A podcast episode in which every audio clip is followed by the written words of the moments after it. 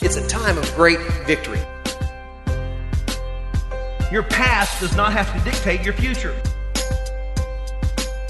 We are on the solid rock, Christ Jesus. God's got something better for you.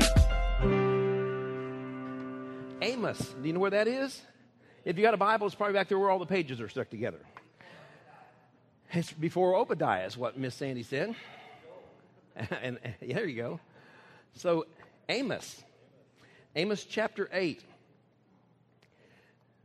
While you're doing that, because I want to make sure that you find this passage of Scripture, I don't always announce titles to messages, but as I was thinking about this, different things I jotted down, last thing I came up with is what on earth is going on for heaven's sake? what on earth is going on for heaven's sake? Or you might want to say, what on earth is going on for heaven's sake? I believe that God ordains all things. He has a plan. Nothing catches God off guard. So, whatever's going on, we need to be aware of it, and we need to realize that He said in His Word that all things work together for the good of those that, that are love God and that are called according to His purpose. So, um, we can align with that. Today, in, in the book of Amos, chapter 8, verse 9, I think it's a very important passage of Scripture for the time frame that we're living in, as far as we're looking at this total solar eclipse that's coming August the 21st, which is tomorrow. And Amos writes in verse 9, he says, In that day, everybody say, In that day. How about saying, maybe tomorrow? Is the Word of God alive? Is it real? Something that was written 2,700 years ago, would that be, you think that could apply tomorrow in Alvin, Texas? Or wherever, whoever's listening to this on podcast? In that day, declares the sovereign Lord, I will make the sun go down at noon, or 1, or 11, wherever you are. I'll make the sun go down at noon and darken the earth in broad daylight. Jump down to verse 11. The days are coming. Everybody say, the days are coming. So that means that it's not the end of the world if there's more days coming, right? Okay. The days are coming, declares the sovereign Lord, when I will send a famine through the land. Not a famine of food or a thirst for water, but a famine of hearing the words of the Lord. Wow, you might want to underline that if you can. A famine of hearing the words of the Lord. Verse 12 People will stagger from sea to sea and wander from north to east. Oh, can I pause there just for a second? It just so happens that this eclipse is going from sea to sea, from coast to coast, from the west to the east, and actually from the north to the east. I just think that's kind of interesting how Amos would have written that, you know, so many years ago. He says, People will stagger from sea to sea and wander from north to east, searching for the word of the Lord, but they will not find it.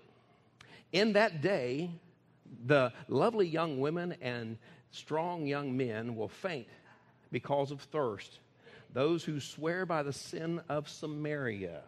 So there's some interesting things there that we'll take a look at uh, as we go through here the sin of Samaria.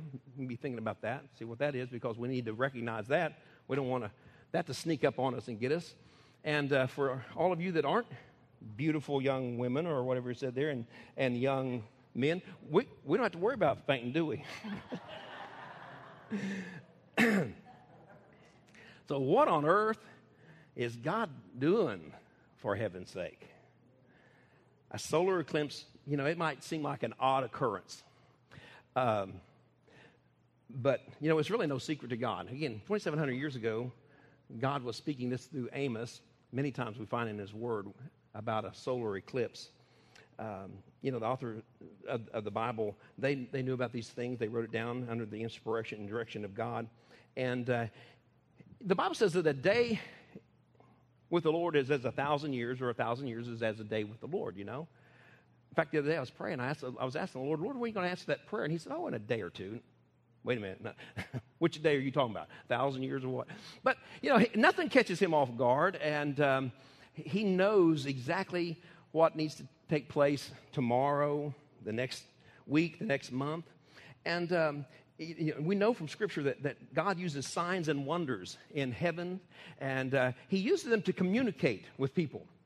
So, this is what we have to look at as we, we take a, a, look at this, this topic, the solar eclipse. I was really thought I was going to preach on this last Sunday, and I, as those of you that were here, the Lord didn't allow me to. And so this week I was thinking, well, Lord, what's up now? Uh, everything's going to be out there. There's so much stuff now on this. How many of you been hearing stuff on the news about the solar eclipse? Raise your hand. All right. What about YouTube? Anybody been going over YouTube and looking at some stuff on YouTube? Raise your hands. All right. So trying to find out what's going on. It's, it's pretty unique. Um, so, you know, the Bible uh, it points out certain things and we need to we can always go to the word of god to find answers to whatever the circumstances or situation is that we're living in. We ought to always look up rather than necessarily looking down. In fact you know that scientists are, are discovering now that when they were trying to predict earthquakes and various things like that they were always trying to look at these other things.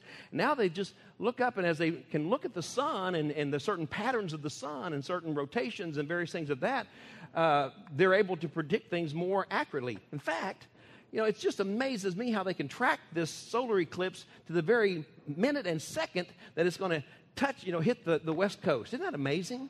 So it's from years of examining. And what it tells me is that God has set things so perfectly in order that man can track it and he can write it down, he can count on it. You know, I don't have to worry about if the sun's going to come up tomorrow morning or not. I know it is. I know it's always going to come up in the east, it's always going to set in the west, although it will look like in, from Oregon tomorrow that the sun comes up and then it goes back down and the sun's coming up in the west instead of the east. It's going to be kind of weird. But one thing we can always count on, I know that if I jump out of a tree that I'll hit the ground below because of gravity. It's always there. There's certain laws, there's certain principles, there's certain things that God has set in order. Some of the things we don't even realize, like that the moon has to be tilted at five degrees, just perfect. And so that as it does, that it swings around, and every once in a while it'll come in a line just perfectly.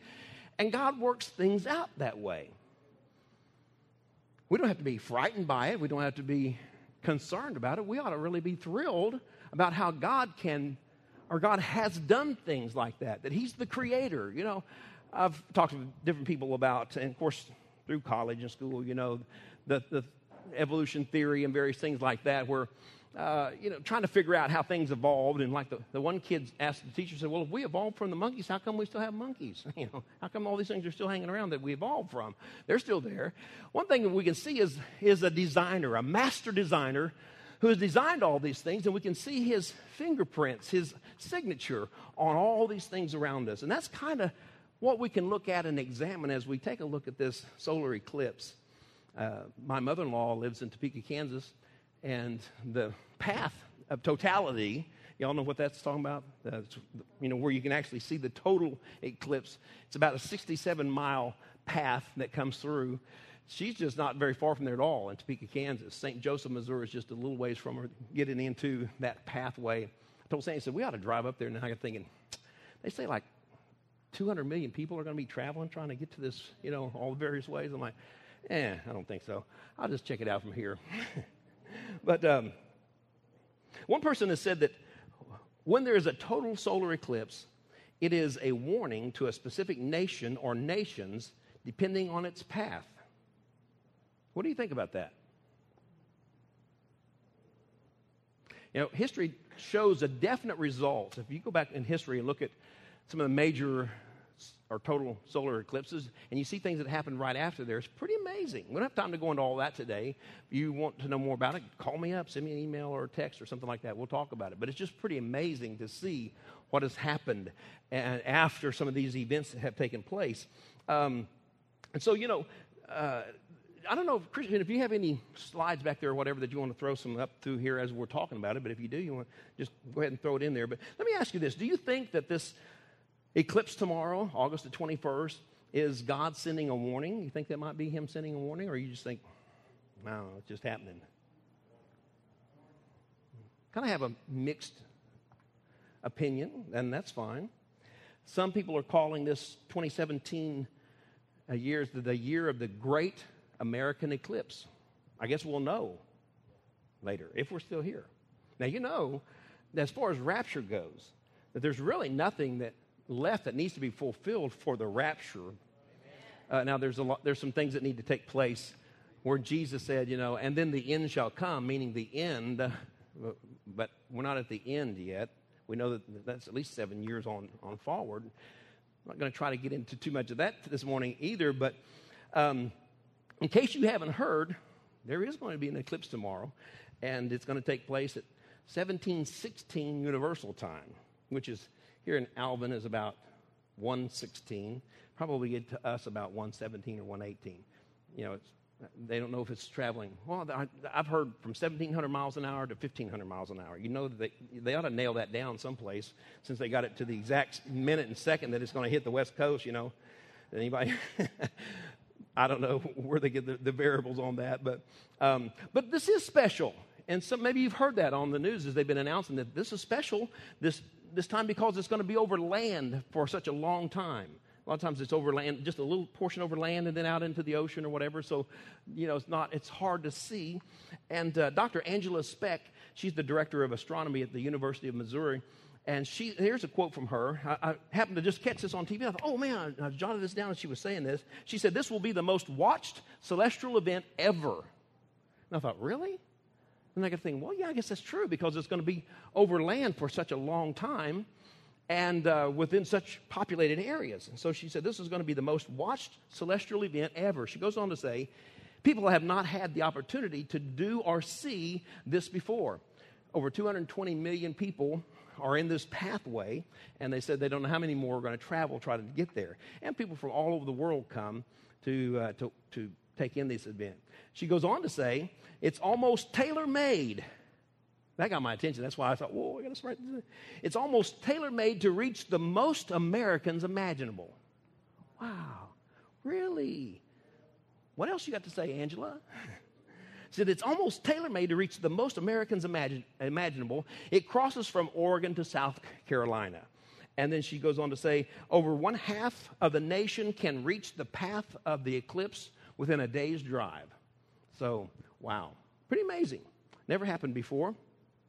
So what do I, you know, what's my position on this? I'm like, okay, Lord. See, I, I, if you remember around the first of the year, we are talking about different things that are going to happen in 2017. I, I said that we're going to have a total, total eclipse this year. People have known about it, known about it for a long time. I've wondered, okay, Lord, what part, what am I supposed to do?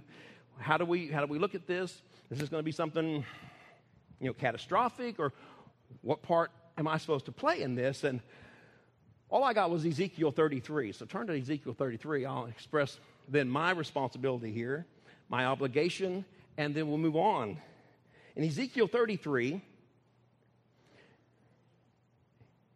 says, The word of the Lord came to me. And then Ezekiel quotes what God said Son of man, speak to your people and say to them, When I bring the sword against a land, everybody say a land, and the people of the land choose, uh, and they choose one of their men and make him their watchman, and he sees the sword coming against the land and blows the trumpet to warn the people, then if anyone hears the trumpet but does not heed the warning, and the sword comes and takes their life, their blood will be on their own head. Since they heard the sound of the trumpet but did not heed the warning, their blood will be on their own heads. But if they had heeded the warning, they would have saved themselves. But if the watchman sees the sword coming and does not blow the trumpet to warn the people, and the sword comes and takes someone's life, that person's life will be taken because of their sin, but I will hold the watchman accountable for their blood. So I've got a responsibility here. As a watchman, I step in that, that role. Things are happening. I believe that uh, these events, they're not just I, I, believe that God uses them and that He is trying to speak something, and we'll, we'll talk about that as we go on. And so it's my responsibility to sound that alarm, let you make that decision, and you decide, hey, and if something happens, then we're on a, you know, we've done what we've decided to do, right? We stand before God with that. If things are, are smooth sailing, that's fine too, right? So I'm just going to sound a little warning today.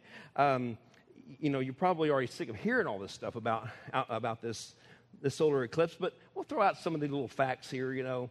Um, th- there's really too much prophetic meaning in this whole thing to even to go into detail. We'd have to take several weeks to take a look at this.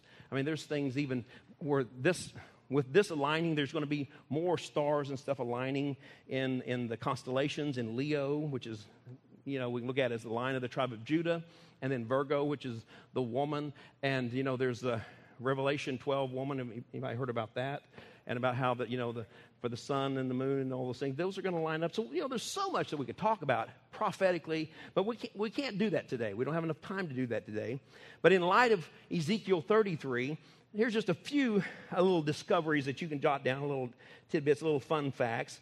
Um, first of all, this solar eclipse begins in the 33rd state, which is Oregon, and it comes over their capital city. It starts there in Salem, Oregon, but the 33rd state, and it ends in South Carolina on the 33rd parallel. The eclipse occurs on the 233rd day of the year, uh, which is close to the 33rd week of 2017. Anybody hearing a certain redundant number being mentioned here? Uh, an eclipse like this hasn't happened for 99 years, so of course we could divide 99 by 3 and get 33. So, you know, there's a lot of things like that that, that you can pull out of, but does that mean anything? You know, the, the Jewish people, and, and I believe that, you know, God gave these things. He's speaking to the Jewish nation, but, you know, we're all kind of lumped in here, and we, we need to heed these things as well. God works on his calendar. And, um, you know, they have a thing about what they call uh, gematria. I think I'm pronouncing that right, of where they assign a certain numerical value to each one of their letters or symbols that they use for letters. And so you can always you can add the, the words up. You can take a word, you can add up its value, and it also has certain symbols and stuff. And so since we, you know, 33, uh, it comes up so much, that's the equivalent for amen, which is pretty amazing because everything that's going to happen is like, amen, let it happen, amen, Amen. There it comes. It's where it starts, where it goes, the time that it happens, and everything. Uh, amen. 33. Let it come on. The other thing is that the eclipse is, is also exactly 40 days from Yom Kippur. Now, this is what makes it, this is what starts to get your attention, is when these things line up with God's calendar and His timetable, that's when we need to say, what? What? I mean, they're going to happen, but when they line up with certain things that God has has established as far as his festivals and things, we might need to take a little closer look at, at it. So this eclipse is always is already it, it, it, comes and it takes place exactly 40 days before Yom Kippur, which is the Day of Atonement. Uh, it you know 40 represents the the period of testing in the Bible. We know that the children of Israel were in the wilderness for 40 years. Jesus was tested for 40 days in the wilderness. So it's a time of testing. So, this 40 days from the time this eclipse happens until Yom Kippur, which is the Day of Atonement, when we ask God to forgive us of our sins, there's a time of, of testing and examining that we need to examine ourselves and see where we are. Now, I think this is broader than just individually. I think it's going to be a look, I'll just throw some things out here now, at America to see what America's response is going to be. 40 days. So you say, well, do you believe that the eclipse is the end of the world? No. But wait 40 days and see what's up. Well, where are you going to go? Where, where, are you, where are you going to run? If it's, hey, if it's the end of the world, where do you go? You better go to your knees.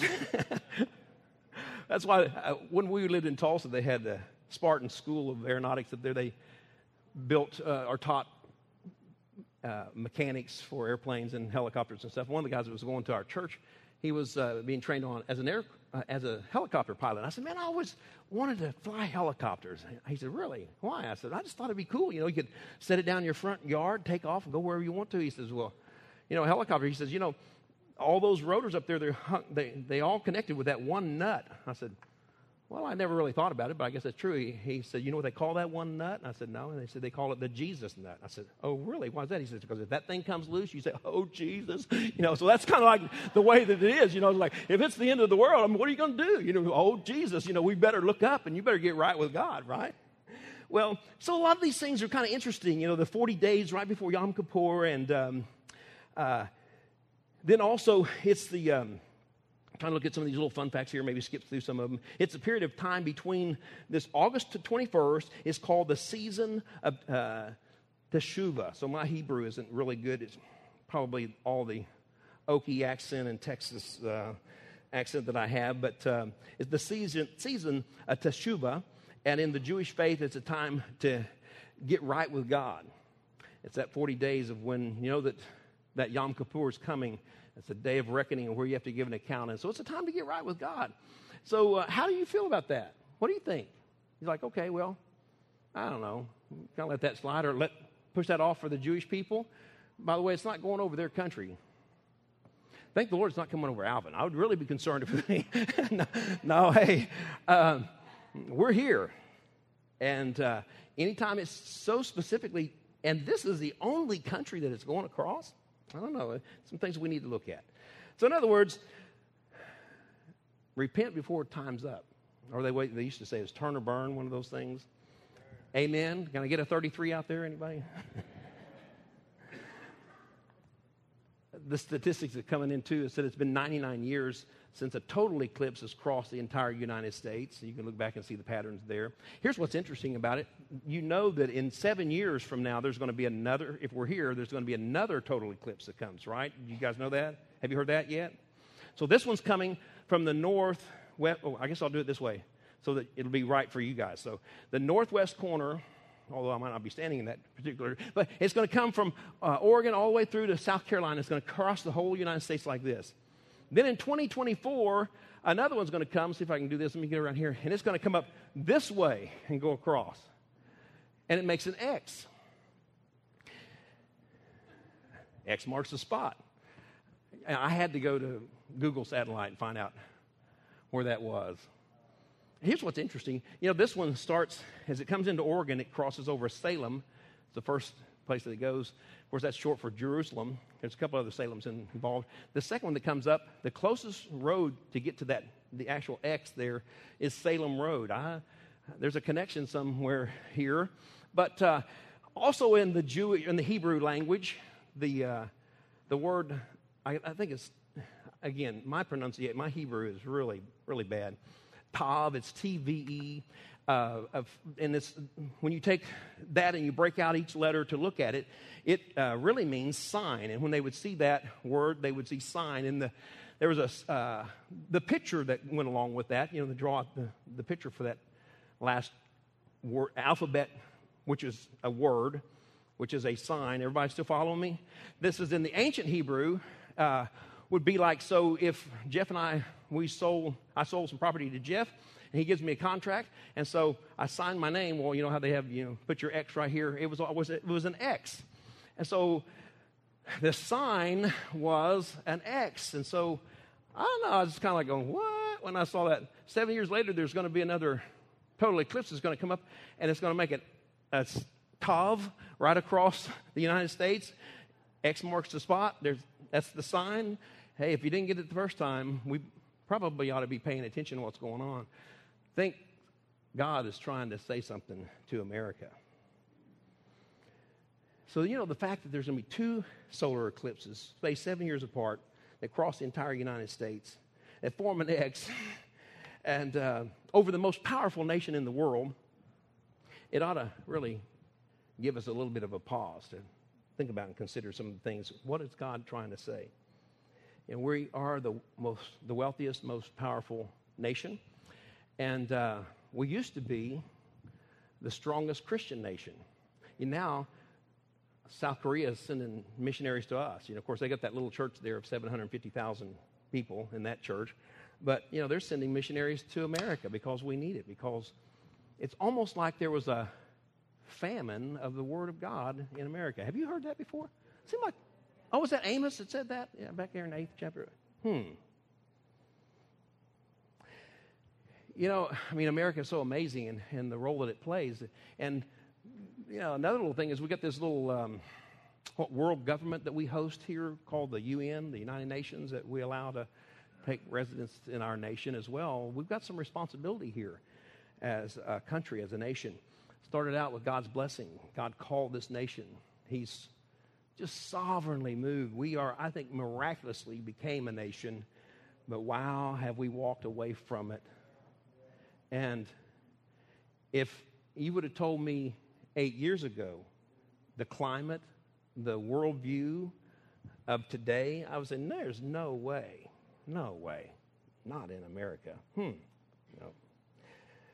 So, uh, this interesting thing I mentioned a while ago that that um, the eclipse starts there in Oregon, and as, it, as that shadow races towards and it starts, that partial eclipse begins, darkness begins to come, and that's, you know, about, a, can be about an hour before it actually hits land where the totality hits. As that's coming toward uh, Oregon, towards Salem, Oregon, the same time in Jerusalem, Israel, darkness is falling at sunset. And at the same time, when darkness hits America, darkness hits Israel at the very same time. Ah, that's just coincidence. You know what the rabbis say about coincidence, don't you? They say coincidence is not kosher. There's no coincidence in God. America and Israel going dark at the same time. You see, back in Daniel chapter 9, this might be some, you might, don't read this before you go to bed at night, but you might want to read this, you know, if you want to stay awake. But in chapter 9 of Daniel, God begins to tell Daniel this thing about 70 weeks of years. In other words, 70 sets of seven years each. So a week being, instead of days, being years, that he was going to allow that to be a time of trouble or testing and trial for the nation of Israel because they had walked away from his purposes and, and what he had told them to do. And, and they had, in a sense, um, you know, was an adulterous nation. And so God says, because of that, then trial is coming upon you. It says in Daniel chapter 9, it says that it starts out with this real poetic words which in prophecy you look back and you see definite time frames but it says you know there were seven sevens and then the wall was the decree for the wall to be built was built and then there were 62 sevens and when the anointed one came through then you know, was cut off then that was the end of that. Well if you add those up that's 69 sevens. So there's still one seven left which we know as the seven years tribulation that's going to come upon the whole world. It's left. It's being held out there between Daniel 9:27 or Daniel 9:26 and, and 9:27 because after you see that it talks about the antichrist appearing and all this stuff that's going to take place but that didn't take place way back when Jesus rode through that gate into Jerusalem that day and then was crucified. What's happened is, is that Israel had an opportunity to receive the Messiah, but as we know, they rejected him. And so God did something miraculous. And the Apostle Paul says in Ephesians chapter 3, verse 10, that through the church, that God now was going to make his manifold wisdom known. So God has pulled back Daniel 9, between Daniel 9, 26 and 27, and he's inserted the entire church age into that point.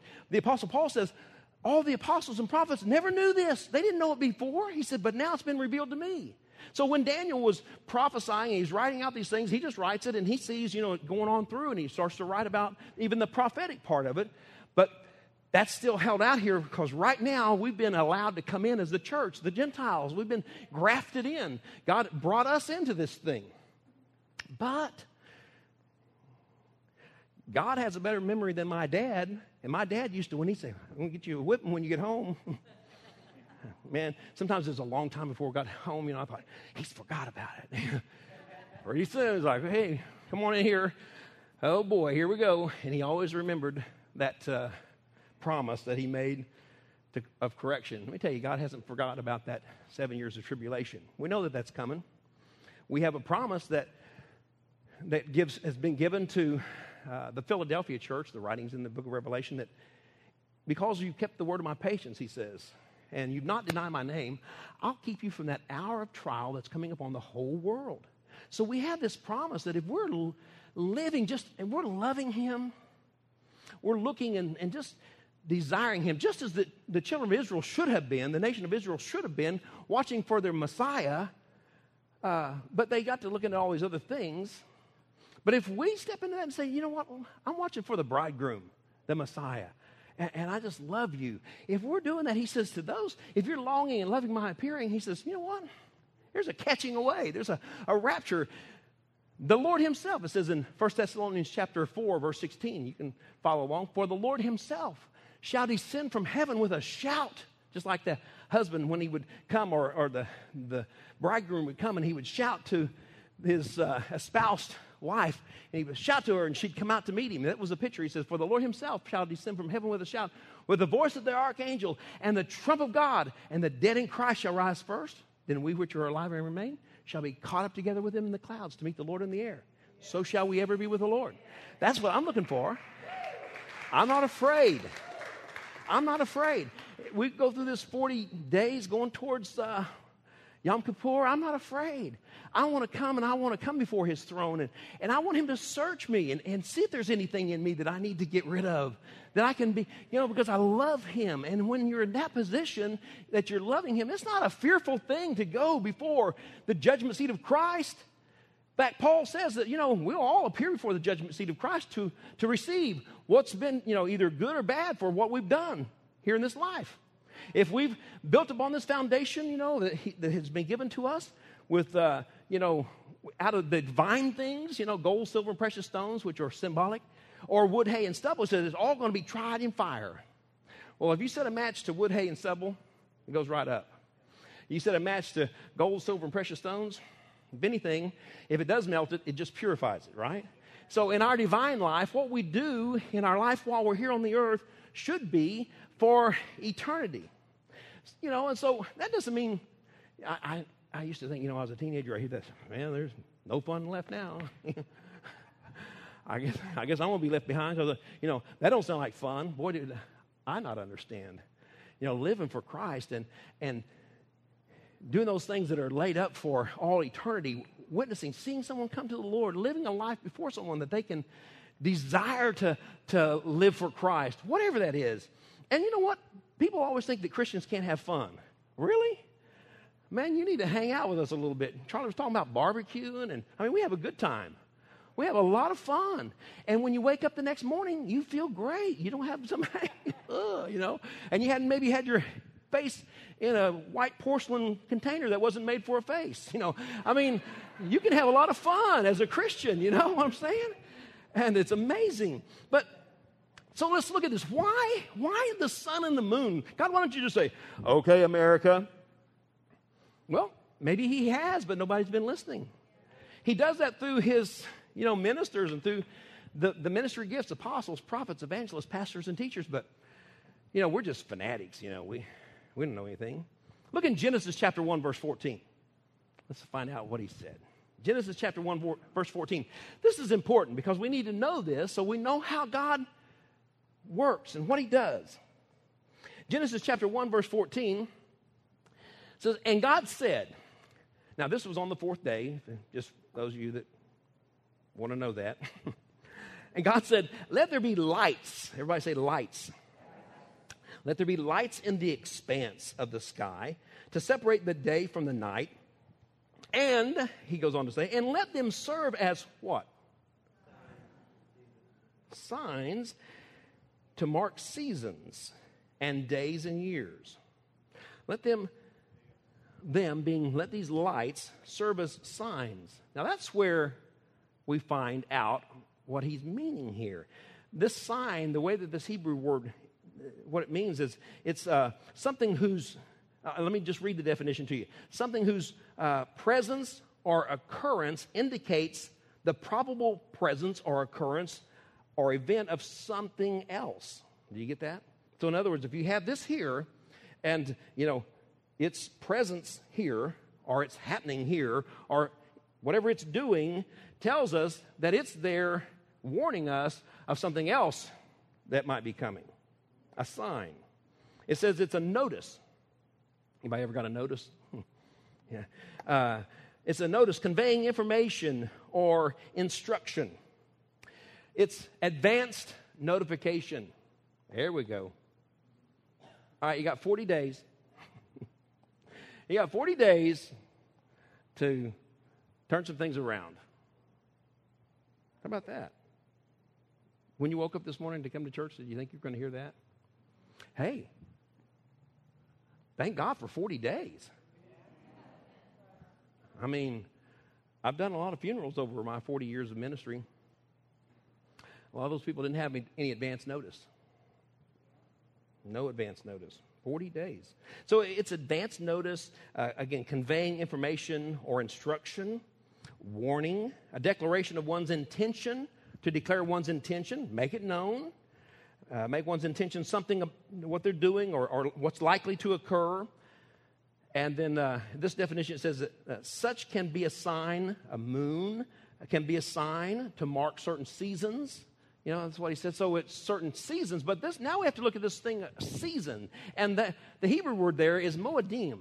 And moedim doesn't mean like winter, spring, summer, and fall. Moedim means festivals, convocations where you gather together, where God brings things together and says, okay, this is an event, this is what's happening, so, so this is what I'm going to do at this particular time.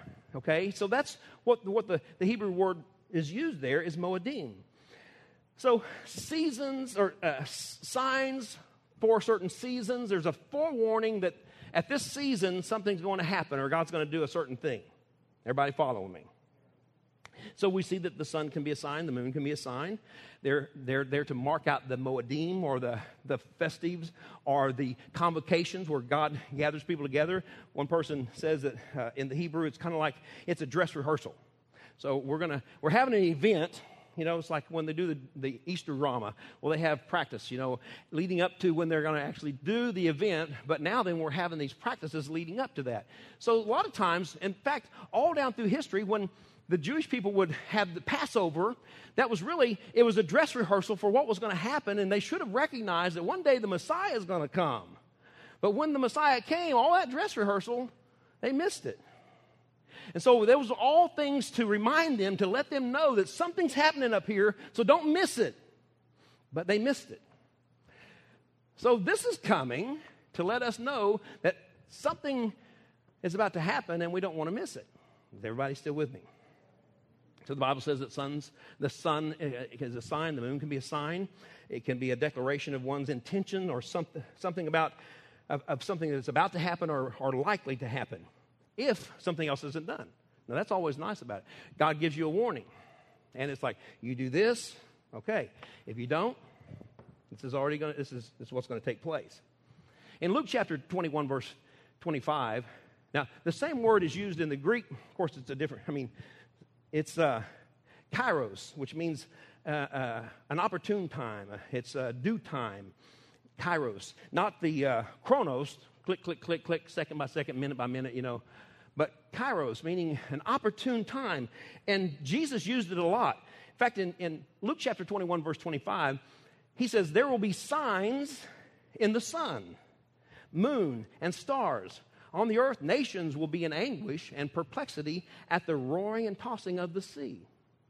So he was saying, hey, there's going to be some seasons. There's going to be signs of certain things that are happening. It's going to be an opportune time. It's going to be something that, if responded to, can be good. But then he also says that, uh, and then on earth, nations will be in anguish. He's talking about nations. And this is a national thing, although we help make up part of that nation. So it says, nations will be in anguish and perplexity at the roaring and tossing of the okay, well, I haven't noticed the Pacific Ocean lately or the Atlantic Ocean or the Gulf. It's not necessarily meaning that sea. A lot of times in, pro- in prophecy, sea in the Bible speaks of nations in turmoil. When there's, it, it speaks of the, the nations of the world. Um, and so there is a lot of turmoil right now, right? Wow. In fact, even in this nation, there's a lot of turmoil. Can you believe it? I mean, the stuff that's going on, some of the stuff in civil rights, I thought we'd settled that back in the 60s. What's going on in this world? What's happening? It's like, has people just gone crazy? Have they gone absolutely crazy? What in the world is going on? It just makes you shake your head. There's, it's, it's I'm perplexed just thinking about what, in the world? How is this happening? So we're, we're living in some weird times, some strange times, and something's got to change, people something's got to change. And you know, where the pressure comes down is for us to change. You know, you just got to be more tolerant. Don't be such a, you know, closed minded bigot. You know, you just need to be accepting of everybody. Wait a minute, I accept everyone. People say, well, well what do you think about the gay, lesbian, transgender, bi? I said, I don't love them.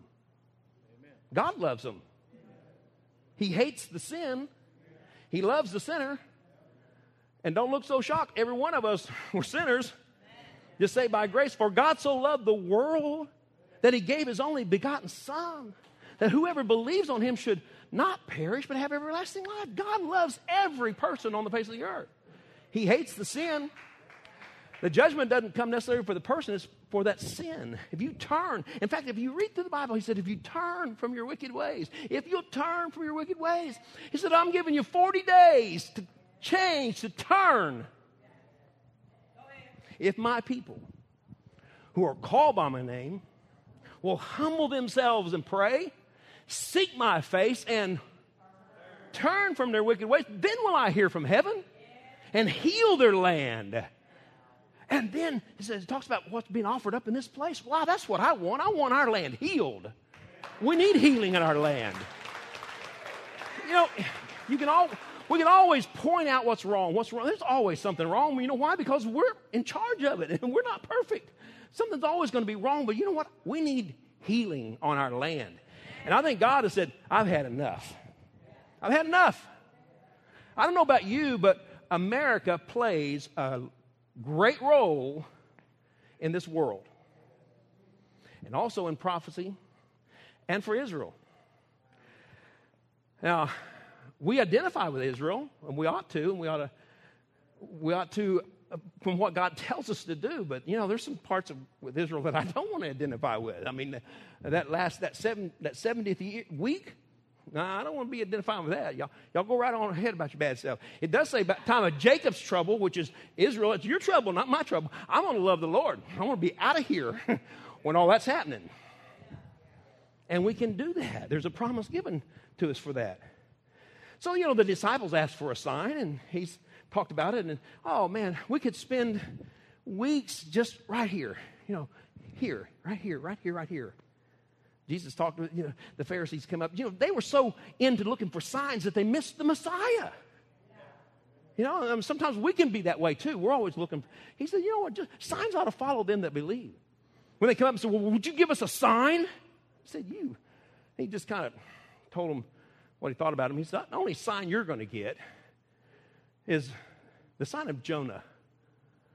Now, we miss out on that. You know, back, there was such a, uh, some large events that happened before Jonah ever got to Nineveh. Did you know Nineveh was right? Has anybody ever heard of the town Mosul? Where that little band of brothers, ISIS, were hung out for a couple years and about destroyed it. Mosul is here on the map. Nineveh is right there.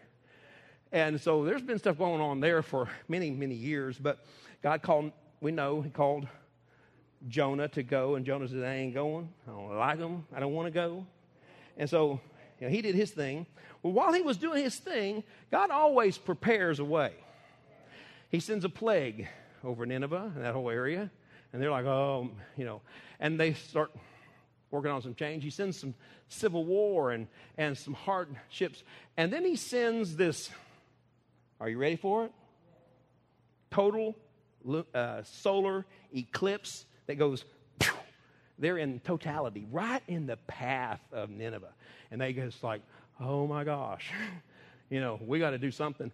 So when Jonah shows up, have you read about Jonah? He's just grabbing, I don't want to go to them. I hate them people. I don't want to go over there anyway. He walks into town like, well, I'm here, but I don't want to be here. So you either just need to change your lives or God's going to do something. And he's like, he could care less. And he starts to turn his back, and the whole town repents. Oh, yes, that's what we've been waiting for. Why? Because they already had some signs coming. They were ready to repent. So, what Jesus was saying, he said, The only sign you're going to get is the sign of Jonah. Now, what, when he hung on the cross, what happened? You remember that day? Solar eclipse. And then he was in the belly of the well, or in there for three days and three. So he was talking about, you know, tell you what you're going to get. You'll get a sign.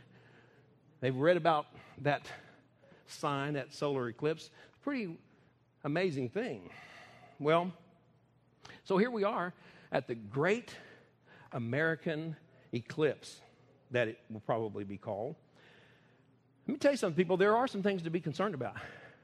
Uh, man, we're running out of time. Um, I have this clip from Fox News with, what's that guy's name?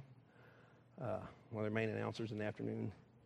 And um, he's talking about this fault line. What, we, what a lot of people don't realize is when this solar eclipse comes in, it comes over the Cascadia fault line, which is a large earthquake fault line. that's actually even larger than the San Andreas fault.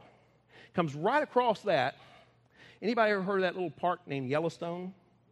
Do you know what's there? The super volcano. what did you say? super volcanoes there, which was, you know, and it's been, they've been wondering what's going on. They've been trying to watch this thing's been swelling up. And then it goes across and it just cuts right across the most, and I wish I had the slides for it, but the most active earthquake zones in the United States. Get on, you can Google it, get on there and look, and it comes right across. Oh, I keep going from my left. I need to go from your left. Right across from that Cascadia fault down through cross Yellowstone, all the way down some other areas, and where they're doing all the pipeline fracking and all that stuff. Anybody ever heard of the New Madrid fault line? It's right there in Illinois. Actually, if we could look at a map where the, the two solar eclipses are going to come across like, like that and mark the spot, X marks the spot, which is right there. Well, you can, you can find it real easy because the Mississippi River runs there and the Ohio River comes down. And they're real concerned about it. In fact, Google this the U.S. Navy has a map out of what the new continental United States is going to look like, the three parts of it. Because when that fault at the new Madrid fault line, when it busts, they have had an earthquake there, it's been years ago, when the Mississippi River ran backwards. The mighty Mississippi ran backwards. Look it up, check it out. When that hits, it fractures all these rivers, even the, the Red River from Oklahoma, it goes over there. They bust that, that thing busts open, and even from the Great Lakes, here's this big flood that comes down to the Gulf, and the continent parts into three pieces. Now, we could go into Isaiah, oh, what is it? 17, what it talks about the smooth skinned people with, uh, it talks about where many people in prophecy talk about that that's America, the American people, and various things like that. It talks about bringing them into prophecy about this nation. They're, the government's ready for it. FEMA's ready for it. The U.S. Navy already has maps about it. These things aren't something that's hidden. All this stuff is just so fragile. Now, I don't know about you, but I do know that the moon controls tides and stuff like that. And I would think that if you mix them together, that it could be quite a pool. But, you know, if we really wanted to get a little nervous here, we could take a look at that. Do you have that one with the, um, what is that guy's name? Run it anyway. We'll find out here. Fox, the Fox News thing. We might have to stop it, but we'll watch some of it. Shepard Read a stunning article by Kathryn Schulz in the New Yorker this week. And frankly, if I lived right now in the Pacific Northwest, I'd be considering moving. Seriously. The gist of it is this the federal government estimates 13,000 Americans will die in a major earthquake and tsunami in the Pacific Northwest. It's not a question of whether, but when. This earthquake is coming and it's overdue. Consider that the magnitude 9.0 earthquake in Japan just a few years ago, remember that? Killed more than 15,000 people in the north of Japan and injured thousands of others. Seismologists say that the quake that will strike on our Pacific Northwest coastline should be even stronger at up to a 9.2. They call Strike. such a quake a margin rupture quake and it's every bit as bad as it sounds. Here's the reason for it our entire continent sits on the North American tectonic shelf, right? Plate, I should say. Off the coast of the Pacific Northwest, from the top of Washington State all the way down to Northern California. This is it. And another plate called the Juan de Fuca Salem. is trying to slide up under North America, but it's, it's stuck. We have an illustration over here in the big wall. Let me show you what this is. This is our continent here. These, the, this is the Cascada Mountains. This is the Cascadia what do they call it? The Cascadia what? Bridge. The Cascadia Bridge. I, I, was actually asking him, but thank you. The North American plate here and the Juan de Fuca plate here. This one's sliding up under, and eventually this is going to go down, send a huge wall of water up. That wall will go all the way over to Japan, and the other will come onto our, onto our shore within 15 minutes. And when it slips, it will unleash not only a colossal earthquake, but also that tsunami. 700 miles long, and in some places up to a 100 foot high wall of water and whatever it's pushing, like houses and dump trucks and, and, and schools. Thousands and thousands will not escape. The New Yorker quotes a FEMA official who says, and I quote, Our operating assumption is that everything west of Interstate 5 will be toast. Everything west of Interstate 5 is gone. That's Seattle, Tacoma, Portland and Olympia, Salem and Eugene, wiped out altogether about 7 million people. That's not including tourists. So think of summertime. The New Yorker reports that FEMA calculations indicate the disaster will damage or destroy about a million buildings, including 3,000 schools and one third of all fire stations. And perhaps the worst part of all of this, these sorts of earthquakes happen at regular intervals in exactly this part of the world, have forever on average, according to seismologists, about every 240 years. So when was the last one of these? These massive 9.2 or so earthquakes? Well, the last one was more than 300 years ago, the year 1700. It struck in the Pacific Northwest and send a 600 foot wave of water all the way to Japan. So, right now, on average, the Pacific Northwest is decades overdue for the really, really big one. Michio Kaku is a uh, physicist and go ahead and professor at City College of New York. This article is stunning. Is it over? If it's over, You guys can Google that and, and watch all that wonderful news. Uh, there's a lot of stuff out there. Is it going to happen? Yeah, someday it's going to happen. You know, and here's the thing if we worry about all this stuff, we wouldn't get anything done but worry, right? Uh, it will happen. It's, like I said, it's not a matter of if, it's a matter of when. Thank God we live here. Say, well, what's going to happen when that breaks loose on that New Madrid? Well, let's just say you might have some beachfront property. Maybe we might. Uh, It gets real close. You know, boy, there's so much to talk about. And we, uh, if the Lord leads us to, to talk on this next week, we'll go ahead and do that. But the main thing here is that um, God's given us a warning. I, I would encourage you for the next 40 days. You see, as we go into the Jewish calendar, the Jewish calendar is, is directed by the moon, and the Julian calendar, the one that everybody else follows, is directed by the sun. It's interesting that the moon covers the sun. God's saying, wait a minute, you, go, you have all your stuff planned. I'm going to show you my calendar that I've planned out before the foundation of the world. It can supersede any events when I get ready for my convocations to happen. Uh, I think we need to get serious about our prayer. You know, few weeks back now, how long has it been now, Tim? Was six weeks ago? I, the Lord really prompted us to go all in. I mean, He was trying to give us a forewarning before any of this even came up. Uh, we need to get serious about praying, about inviting somebody to come, people to come to church. It's not about just, if you notice, we don't have any attendance boards that we change out and that we're, but being concerned about people. If, for instance, what if, what if, that just that the, the Cascadia that we just looked at, what if that broke loose and they had an earthquake? Did you know you can get online and there's a guy that's it's on there, it's, he's live all the time, and he's showing all the earthquakes around the world. You don't want to watch that very often. I mean, oh yeah, well, that's just a 4.7. It's like, what? And while I was watching him, they had an earthquake in Oklahoma City, a, a five point something other. Sure enough, they did. A lot of it's from lot of the oil wells and the fracking that's being drilled and all that, which can contribute to a lot of different things. But anyway, what if that happened on the West Coast, which just triggered enough that might, maybe let's say Yellowstone doesn't hit, but something happens over in that New, New Madrid area. I mean, we had a, we had a hurricane down here, what, 2008 or something like that? I mean, that was devastating enough. So these things can, can happen. Do we live in fear? No. Uh, we, we ought to get up every morning thanking God for what we have and for his provision for us, and then looking for someone to share the good news with. You don't have to go out and scare people to death.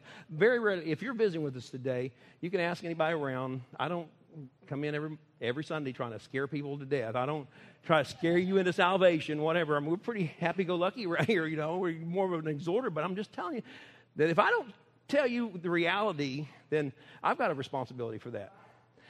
And so you don't have to get out and just go out and try to scare people into getting saved, but you know, they ought to see something in your life that they would want to. You know what's going to happen and what is happening right now? And I can, you can count on this that there's a famine in this land on the Word of God. This is what God's saying. He said, This is what's going to happen as it comes to now. We think, oh, okay, whew, we dodged the bullet. The bullet. Oh, really? How long can you make it without real food? And well, quite a while, but without water. Uh, see, we don't realize the value of the Word of God. And people, there's a famine that's already hitting this land about churches and about the Word of God and of teaching, teaching the truth. One thing that I stand before the Lord, I said, Lord, I, I want to bring the truth. I want to bring your word to our people. I, I want them to be nourished. It'd be just like if I was planning out physical meals for you, okay? And what kind of a balanced meal that you'd need to be healthy.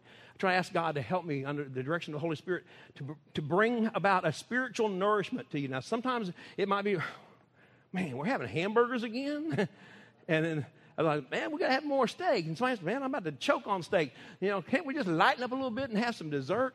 You know, I mean, so there's got to be a balanced meal. Not everybody's always happy, but yet, wait a minute. We want to have the truth. There's some places that, you know what, we don't want to talk about any of that stuff. We don't want to rock any boats. We don't want to talk about anything that's controversial. Let's just kind of stay in the middle. And in the sense, you know what? You get starving to death. We're seeing something across this, this country right now that is alarming to me that, uh, you know, I mean, churches are, are closing down. Uh, I, I, thought I jotted down some st- statistics, but I don't see them right now. But um, I, I, think it was like six to 10,000 churches closed down last year. Pastors are leaving the ministry. Why? Well, because churches are closing down for one thing. Others just like, you know, man, we can't make it. People are abandoning church. Why? Because they can, I can pick up church anytime I want to on the internet or my smartphone or whatever. Now, I've got four minutes here. Let me just drift this in. Remember when we read that in there in Amos and we got down to the very last and it says, because of the sin of Samaria? What happened in Samaria at a time, there was the, the kingdom was split. The kingdom of Israel was split, Judah, and then there's the northern kingdom and the southern kingdom.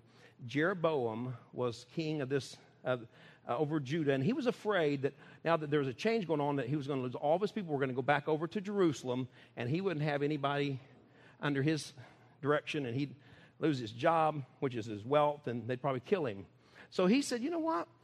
The reason they would want to go back is because they would want to go back to church or go back to the temple or go back to serve the Lord there. So he says, Hey, I tell you what, you don't have to, you don't have to go back to Jerusalem to do that.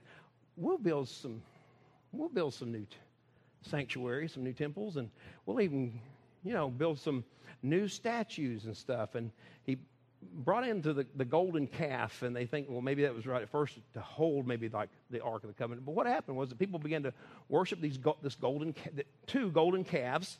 Which you think, really? Well, the thing was, they didn't really know. They didn't have the law. It was kind of like new generations that come in that had never been in church. They don't really know. And so, if you want to be spiritual, you just kind of begin to adapt to what's out there, right? And so they didn't know. And then he said, Well, we'll just build these, you know, these new sanctuaries around. And you go, We just want to make it convenient for you. And, uh, well, that's cool. And we can just go in when, whenever we want to or whenever we don't want to. And, and so it just kind of became like that of where then they just really didn't care. And it's kind of like, Well, yeah, it's so convenient. And, and they were just all messed up. You know, what's happening in America today is just like Jesus said to the Samaritan woman, You don't even know what you worship. She said, Well, you say we ought to worship here, and the Samaritans say we ought to worship here. He said, You don't even know what you worship. He said, God is spirit, and they that worship him must worship him in spirit and in truth. You know, there's, there's a time where churches are closing down, ministers are leaving Uh, you know, leaving the ministry. Maybe they were just hirelings. Maybe they weren't called anyway. You know, I think if you're really called, it doesn't matter. You're going to stay with it. But we're coming, we are coming into an age of where people, even though they, they seem like they want to be spiritual, especially a new generation has come in. I'm not picking on millennials, but it did say those beautiful young women and the strong, healthy young guys. I mean, sometimes they really don't know. They haven't had a picture of some of the things that maybe some of us have certain generation had. And so, yeah, we want to be spiritual, but we just don't know God. We don't know how to worship God. And so, well, we'll, we'll pick this and we'll pick that, and, and I can do this and I can do that. And pretty soon, you know, we rely upon our podcasts and upon our smartphones, and we just don't assemble ourselves together. People, the, the thing is, is you know what you you can get teaching, and thank God that we're teaching in different nations through the podcast. But you know what a person misses when they're getting that is this, this fellowship. And if you only come and you just hang out for a couple hours on Sunday morning, you're still missing out. Because you can come in and out of a church for two, three, four, five, six years and maybe see somebody in the passing and really not know them. And sometimes that's why people don't like smaller churches. They don't want everybody knowing their business. They don't know your business. Well, they, you know if I'm there and I'm not there. So what? You got a problem with not being? I mean, what's up with that? I mean, you know, that's between you and God. And so we got, we're into this weird thing here about church and whatever. They said that we have fewer churches. I, this is kind of hard for me to believe, but they said we have fewer churches than we had back in the 50s. I'm like, what? No way. I, it's Barna Research, and then that's what they're saying. I'm like, okay, well, I have to check your statistics, but just talking about this, this vacuum, what's happening, and then well, the word that's being taught. what are we going to do about it? What are we going to do about it? You know, we've got to. It's back to the simplicity. The, the simple thing is, is we've got to take in God's word. If you just, if it's just what you get here on Sunday morning, that's not going to do it for you. You need to read His word. You need to to enjoy His word. Find something. It don't matter. It's not about volume. I used to think I got to read the Bible through this whole year, and I'd be, and then I'd be doing something. I'm thinking, I, am trying to remember what I read, and I'm trying to hurry up and get that in. At the end of the day, I'm like, okay, Lord, now I got to get so many prayers in. Everything is like, what'd you read today? Uh, let's see, what was it? Uh, I read something out of the, the uh, Psalms and, and, something out of the Gospels, and I read some, and well, what was it? Uh, uh, uh, I don't know, but I got it all read. I checked it off my list. I got that little thing. I checked it off. Oh, really? How about tomorrow? Just take one verse. How about just take one verse and meditate upon that tomorrow, and then we'll talk tomorrow night. Really, God? Yeah. Hey, you know, don't just find some enjoyment in His Word and in the saints. You know, make some friends with people in church. We're going to need them. We need them. I don't know what's going to happen after tomorrow as far as you know, something's going to happen to that cascade, that, that earthquake, that fault line, and the other fault lines. I don't know. If they do, we'll probably be packing up trucks and cars and going helping people. But one thing I do know is that there is a famine coming on the Word of God. That's a fact. That's happening. And we need to pray. We need to change it. We need to hide His Word in our heart. Someone said the other day, they're going to take all of our Bibles away. What are we going to do when they take all of our Bibles away? I said the same thing that people did till 17 or till the you know 1500s before they even had a bible. You hide his word in your heart so you might not sin against him. Yeah they're going to take bibles away. They take stuff away. You know if that happens then it happens but we need to have it in our in our heart. Could you go out and share? If we all had to come together and say okay let's see if we can make a, our own let's see if we can jot some things down here so we can have a copy of the word how much do you think we could write down? What would we walk away with at the end of a couple hours? Would we have a chapter you think well, it's getting a little quiet now, huh? You know, we, we in, in children's church, we do Bible bowls and kids would memorize scripture and stuff like that. Where are we, adults? Now, you might, have, I mean, just get it in. You might have to have it word for word if it doesn't mean anything, but what is he saying? What's he saying to you? So that, you know, you can live that out and that you can, when somebody's asking you're talking to you about the trouble that they're in with their marriage or their kids they're you know they're trying to raise kids or this or that or, or the addictions that they're going that they're trying that they're struggling with. What do you got to share with them? There's a there's a famine on the word of god and it's going to get worse. We're praying we're going to pray for this nation the next 40 days. I'm going to be praying for our nation. Come tuesday night here after the solar eclipse come and pray. Let's pray. Let's get serious about praying for our country our nation you know, I don't know what's going to happen. We're not based upon outcome. We, we have to be obedient. And, uh, but let's do that. But in the, and the other part is let's be a body of believers. This thing about each one reach one is just not some growth gimmick. This is a serious thing about multiplying the body of Christ, getting people in to hear the word and that they'll find something there. It's like, oh my goodness, I've been starving to death. I've been starving to death. That I, I feel like that I got something. You know what? They ought to get it from each one of us. So bring some people in. You know, read His Word. Commit yourself to pray. You know, and also, let me say this because it's 1204, so I'm on my time now. I'm not on the church time. I'm on. I challenge you to be faithful in your giving. You know, if you give more or you give less, it doesn't make any difference on, I, am on a salary here, okay? So you know that. Now, there's some places that aren't. You know, the more you give, pastor maybe take a little bit more of it, whatever. I've seen that. It, it doesn't have anything to do with it, okay? So I don't get any more or any less depending on what you do or you don't do. But you know what? You do because God blesses back. If He really has your heart, then you examine yourself and you see where you are in that. Say, why should I do that, Pastor? Because it shows your commitment to the Lord, and God will bless you, and God needs to bless you so you can be a blessing. I've always said I don't need to teach on giving because everybody else and their brother teaches on it. And God said, Yeah, but I, you, somebody needs to teach it right. And so I thought, Well, that's true. But you know, God needs us to be a blessing. He wants to bless us so we can be a blessing. Are you getting that? God wants to bless us so that we can be a blessing. We shouldn't have to wait four or five weeks to get a baptistry in here. When we say we got an $1,800 need, people will be coming up saying, okay, here, here, Pastor, here's a couple hundred bucks. Wow, where'd you get that? I'm living on blessing, man. God blesses me. He wants to bless you and make you so he can make you a blessing. We, we fall into that thing about the blessings of Abraham. Why does he bless you? So you can be a blessing to other people. So you can step into their heartache, into their trouble, into their challenges, their difficulties, and you can be a blessing to them. And that's where then they can give glory to God. God wants to do that. So, people, we've got a lot of stuff that we need to consider. We've got a lot of things that we need to take a look at and examine in our own hearts. See, where are we with God? Where are we in our walk with God? Am I all in? Am I committed? You know, it's like, okay, wait a minute, signs and wonders in the heavens here.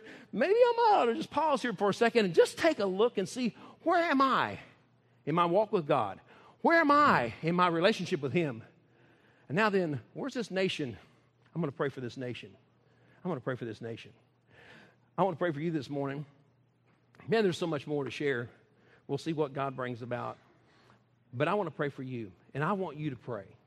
I want you to examine yourself right now and see where you are. Uh, will you just bow your heads with me this morning and just ask the Holy Spirit to help you to examine your heart, your life, your walk, your commitment.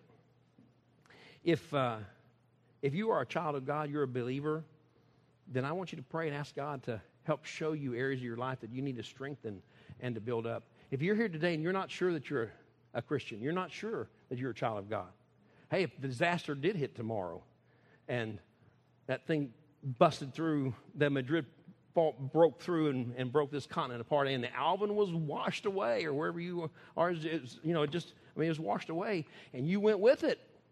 Would you know where you're going to spend eternity? Do you know? With heads bowed, nobody looking around today. If you're not sure today of where you're going to spend eternity, if you're not 100% sure that you're a child of God, if you have never believed that Jesus Christ is the Son of God, and then continue that by receiving Him into your life as Lord and Savior, why don't you just raise your hand right now and say, Pastor, that's me. I'm really not sure, but I want to know. I want to be sure. Anybody here? In Romans, it says, if you confess with your mouth Jesus is Lord and believe in your heart that God has raised him from the dead, you'll be saved. Confess with your mouth and believe in your heart. Yet you know that you know that you know. If that's if you're here and you're not sure, just nobody looking around, just raise your hand and say, Pastor, pray for me. Anybody here? Well, believers, here's what you need to pray about. Ask God to give you hearing ears. One day, it could be a long time from now. It could be in a matter of days. We'll stand before him. And he said over and over again, He that hath an ear, let him hear what the Spirit is saying. We need to be hearing what the Spirit of God is saying over the next hours, days, weeks, months, especially this next 40 days. We need to hear. So I would challenge you to pray and say, God, give me spiritual ears to hear so I can hear what you're saying. And then you need to commit yourself to pray. Shared there in First Chronicles 7.14 or uh, um, there in Chronicles about that we need to humble ourselves and pray, seek his face. Do those things. Humble yourself in the sense that it's not so much your agenda, but it's God's agenda. Or maybe it's somebody else that's in need. So commit yourself to to pray, to hear, to pray, and then commit yourself to go. If you're really, if it's a real thing, he told several, go and bring forth fruit. Go into the highways and hedges. Go and, and, and be witnesses for me. He's always saying, go. So go. Each one or each one. Just go out, and all you got to say is just like Gabe was saying earlier. I mean, you're going to come in somebody's pathway. Just say, in your course of conversation. Hey, by the way, has anybody ever told you yet today that God loves you? Well, no. Well, man, He does. God loves you, and He's got a plan for your life. and then wait for it. Holy and let and trust the Holy Spirit that He'll give you the next words to say. And if it just gets complex, say, you know, hey, come to church with me. And we'll go out and get something to eat afterwards. But come on to church. Don't try to be something that you're not. Just be you. What's God done in your life? Don't worry about it. Just be you, and God will use you. I challenge you to do it. Have hearing ears, have a praying heart, have a willing spirit to go. And then I, I want to ask you to commit to this church.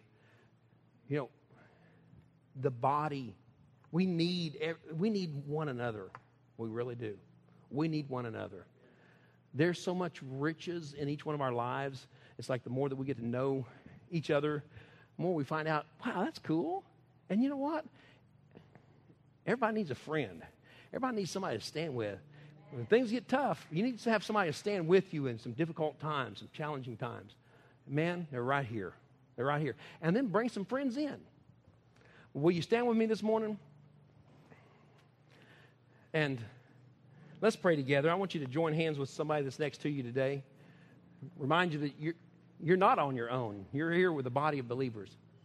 If you got some questions along this line, hey, feel free to. I don't know if Christian can put my my phone number up there to give me a text or send me something. I, I, I love to talk about it. You know, we'll talk about it. If you're concerned about, if you're afraid, don't be afraid. You know, let's talk about it. Um, love Jesus. You love him, you don't have nothing to worry about because he loves you. That's all you got to do is just love him with all your heart, your soul, your mind, your strength, and love your neighbors yourself. Man, that's it. That's it. That's all you got to do. Just get full of love and get the fear out of there. Amen. Father, we're in your house today. Thank you for your sanctuary. Not just this building, not just this room, but the sanctuary of the body of Christ. Thank you for that, Lord. We can find refuge, we can find a safe harbor in your presence, and you meet with your people. That's why we come to church, is to meet with you and to meet with your people. You inhabit the praise of your people. So, Lord, that's what it's all about. It really is. But now, Lord, as we take up the, the task, the challenge to walk out these doors and to go into our world, the world that we've placed into, that's when we need to be real because people are looking for somebody that's real. We had a lot of bad examples, and we can't take up all that slack, but Lord, we can just be real, be a Christian. We can be a believer. We can be a Christian on the job, in our family, get all of the different things that we're involved with, with all our different friends. Help us, give us the courage to say no when we need to say no, yes when we need to say yes, and the, the love and compassion and, and strength to help rescue those that are perishing. Lord, we need that. I know you, you need that. Lord, let this church, let Light Christian Center be a place that those that are in a famine for the word, that they can come and find a feast. And Lord, it's not just on Sunday morning from me, but from all of our, our Wednesday night uh, classes and all the different things, the, the Bible school that you're speaking to us to, to do uh, at the uh, next year. And, and so, Father, that, that, that this will be a place where your word can go forth and people can be fed and nourished and be strengthened in you. Lord, bless this church. We call people in from the north, the south, the east, and the west, Father, that they would come into this house. And Lord, we need an army of believers during this time. We, we need an army of believers. And Lord, we need the fellowship one with another. Lord, give us that, uh, just show us who we need to go to. And Lord, I ask that you just lay on each one of our hearts three people that we can purpose that we're going to go and, and just, uh, just help invite them and whatever, Lord, but just that we can be a part of their lives that they can, that they can experience you, that they can begin to experience you. Now, Father, I ask that you just go with